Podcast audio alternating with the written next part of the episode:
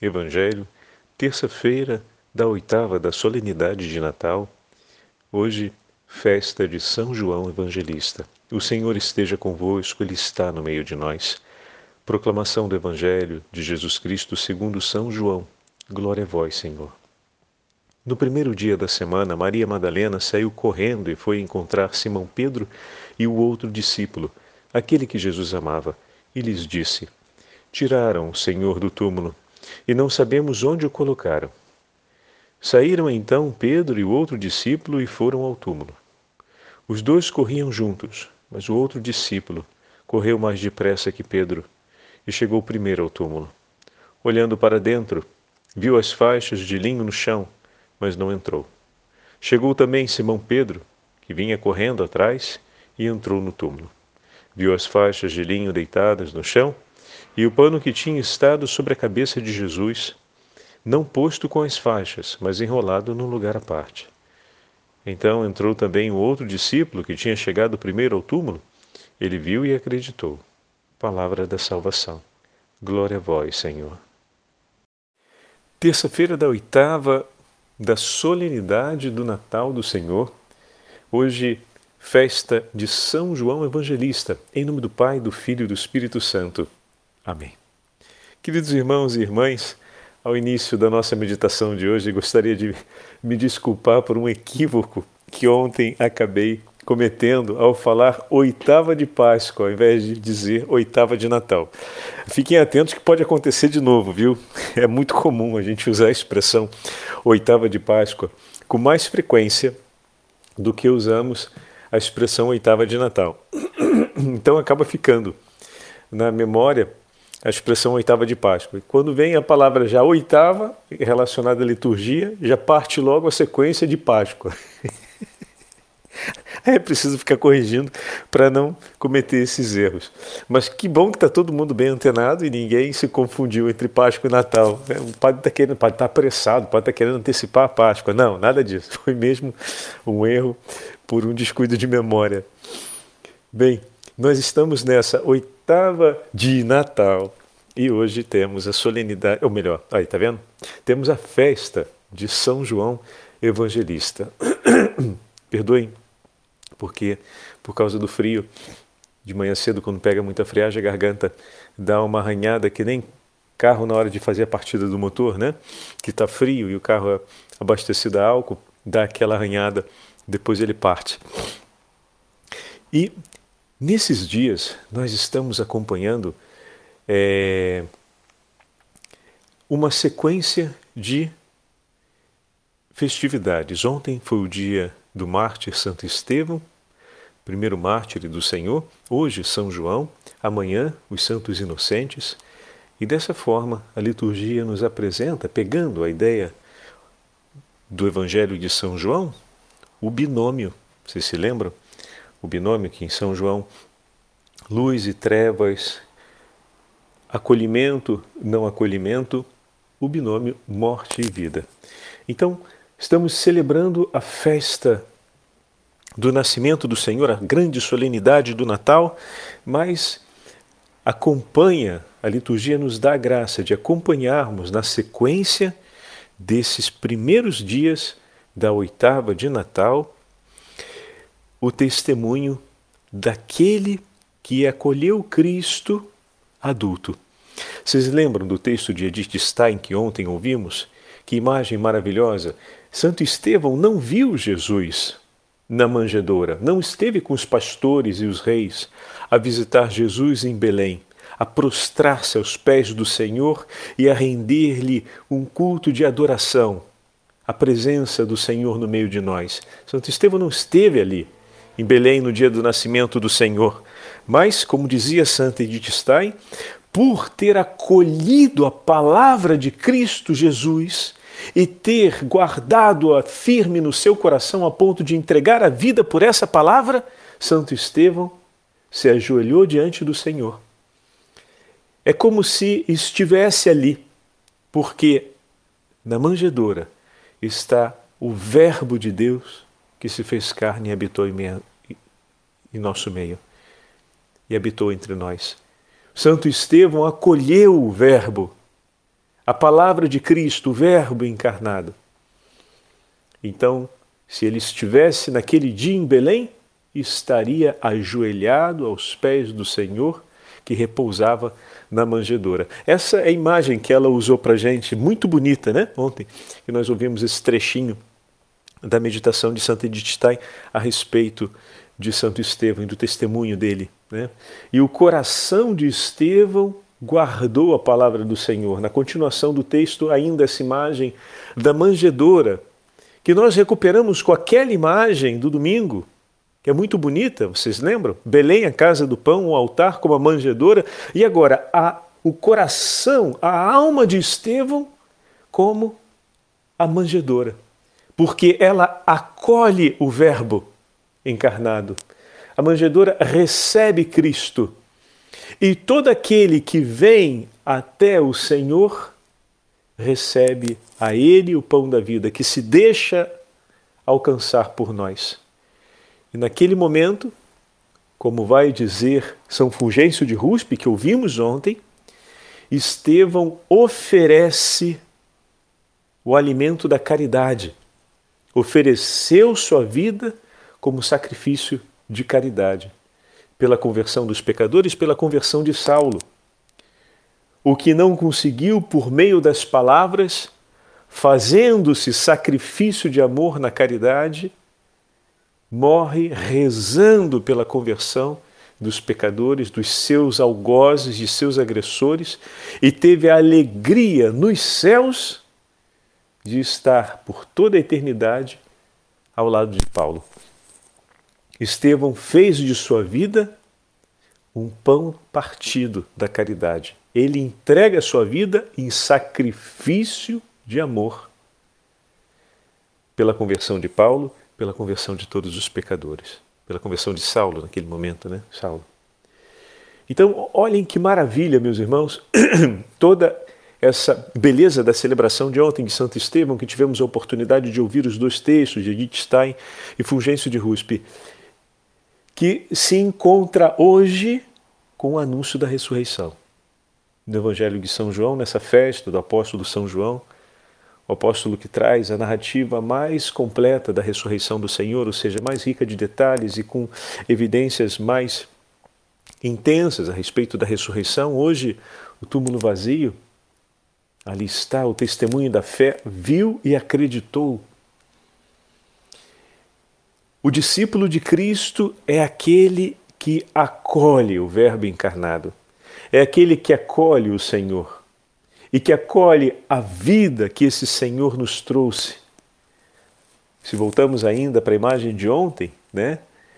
O menino Jesus de braços abertos, deitado na manjedoura, Santa Edith Stein dizia que acolhe e espera como se quisesse falar, vinde a mim todos vós que estáis cansados e afadigados da vida, eu vos darei repouso. O Senhor de braços abertos, que acolhe aqueles que chegam para visitá-lo no presépio, é o mesmo Senhor que de braços abertos, no alto da cruz, acolhe a inteira humanidade morta pelo pecado e diz: Pai, perdoai-os, pois não sabem o que fazem. E entregando sua vida como sacrifício de amor, como ontem fez Estevão, em tuas mãos, Senhor, eu entrego meu espírito, em tuas mãos eu confio tudo o que me destes. Trouxe tudo a ti e agora, por amor, lhe entrego. E dessa forma nós fomos salvos. Dessa forma nós recebemos a vida que vem de Deus então, quem é o cristão no mundo? É aquele que acolheu o Verbo encarnado, que acolheu Cristo Jesus, que, vendo seus braços abertos, se lançou em seus braços e o amou. E amando, com ele abraçado, entregou sua vida, entregando da vida que dele recebeu. O cristão é aquele que no mundo vive e entrega ao mundo a vida que recebeu de Cristo, que desse abraço de intimidade e amor, a vida que lhe foi entregue, a vida que lhe cura a ferida da morte, a vida que sara a ferida do pecado, a vida que, que lhe restabelece no tempo e na eternidade, é essa vida que o cristão no mundo entrega. É aquele que decidiu e escolheu abraçar Cristo como Cristo escolheu abrir os braços por nós, nós escolhemos entregarmos-nos em seus braços. E dessa intimidade de amor da qual recebemos a vida que dele vem, no mundo vivemos para oferecê-la, por amor de nossos irmãos e irmãs e por amor a Deus. O cristão no mundo é aquele, como vimos na primeira leitura de hoje, que canta a caridade do Senhor, que anuncia a paz que vem do Senhor, que anuncia a vida que dele recebeu. O que era desde o princípio, o que nós ouvimos, o que vimos com os nossos olhos, o que contemplamos e as nossas mãos tocaram da palavra da vida. E nós ouvimos e somos testemunhas, e a vós anunciamos então a vida eterna que estava junto do Pai. Nós vos escrevemos estas coisas para que a nossa alegria fique completa. A alegria da vida cristã, como nos escreve São João hoje na primeira leitura, se dá nesse anúncio e nessa entrega. A nossa alegria será completa quando a nossa vida for uma entrega de amor, quando vivermos para anunciar a caridade de Deus, entregando a nossa vida como obra e ação de caridade por amor ao nosso irmão e da nossa irmã. Quando fazemos da nossa vida uma oferta de amor. Hoje, Santo Agostinho vai falar para nós, no seu comentário à primeira carta de São João, dessa beleza. Porque, recordando que meditamos nesses últimos dias, faço sempre essa referência porque a oitava ela tem essa conexão extremamente intrínseca entre todos os textos e todas as memórias que estão nela. Falávamos a respeito, usando as palavras de Santo Aeuredo, o monge cisterciense, que sobre a manjedoura foi colocado Cristo, pão da vida, a imagem de Belém, a casa do pão, vocês lembram, né? A igreja, o altar, etc., que nós tratamos no domingo. Pois bem, eis aqui Cristo, o alimento vivo, entregue por nós.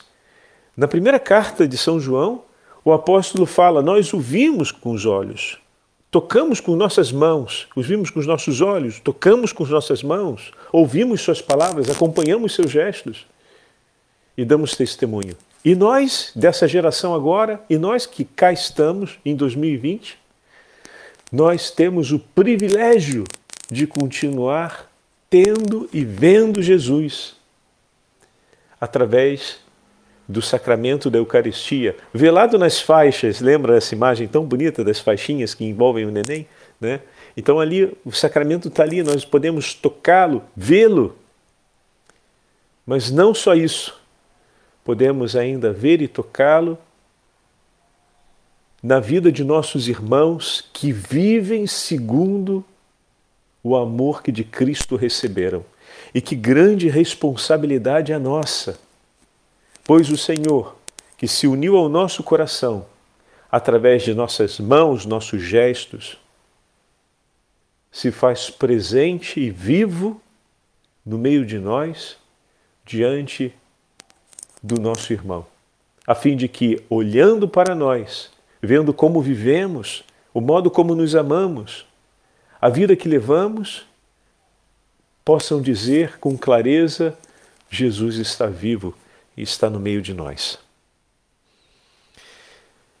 O que existia desde o princípio, o que ouvimos, o que vimos com nossos olhos, o que contemplamos e as nossas mãos tocaram do Verbo da vida, porque a vida manifestou-se, essas são as palavras de São João na sua primeira carta. Houve quem tocasse com suas mãos o Verbo da vida. Por quê? Como diz o próprio apóstolo em seu Evangelho, o Verbo se fez carne e habitou entre nós. E este Verbo que se fez homem para ser tocado pelas nossas mãos, começou por ser carne no seio da Beatíssima Virgem Maria. Mas não foi esse momento que começou a ser o Verbo, porque já o era desde o princípio, na eternidade, como diz São João. Vede, caríssimos irmãos, como a sua carta confirma o seu Evangelho, onde ouvistes ler no princípio o Verbo, era o Verbo e o Verbo estava com Deus e o Verbo era Deus. Nós ouvimos esse texto no prólogo, né? Na, no dia de Natal. Talvez alguém entenda Verbo da vida como uma fórmula para designar Cristo, e não precisamente o corpo de Cristo, que as mãos de alguns de nossos irmãos no tempo tocaram. Mas vede o segmento. A vida manifestou-se. Cristo era o Verbo da vida. E como foi que se manifestou então essa vida? Porque, embora existisse desde o princípio, ela não se manifestara aos homens. Manifestara-se apenas aos anjos, que haviam e dela se alimentavam como de um pão. Como diz a Escritura no Salmo 77, todos comeram o pão dos anjos. Olha que bonito. O alimento dos anjos era contemplar a face de Deus. É belíssima essa imagem. Olha que lindo agora. Portanto, sim, a vida manifestou-se. Manifestou-se agora na carne, como a sua manifestação plena. Uma realidade que apenas era visível pelo coração e diante da contemplação dos olhos dos anjos, tornou-se agora visível também aos nossos olhos, para sarar todos os corações feridos pelo pecado. Porque só o coração vê o Verbo, a carne não o vê, pois está velado sob o sacramento. Nós éramos capazes de ver a carne, mas não o Verbo. E eis que o Verbo se fez homem, para sarar em nós o que nos torna capazes de ver o Verbo. Nós damos agora testemunho dessa verdade, anunciando-vos a vida eterna que está junto do Pai e que se manifestou a nós e que permanece presente no meio de nós. Com essas palavras, Santo Agostinho nos leva a contemplar a beleza do sacramento da Eucaristia. Olha que fantástico! Olha que fantástico! Essa percepção da Santa Eucaristia como presença do Senhor, mas apresentada a partir da celebração do Natal. Muitas vezes a gente faz as reflexões, as meditações sobre a Eucaristia sempre ligadas ao evento pascal.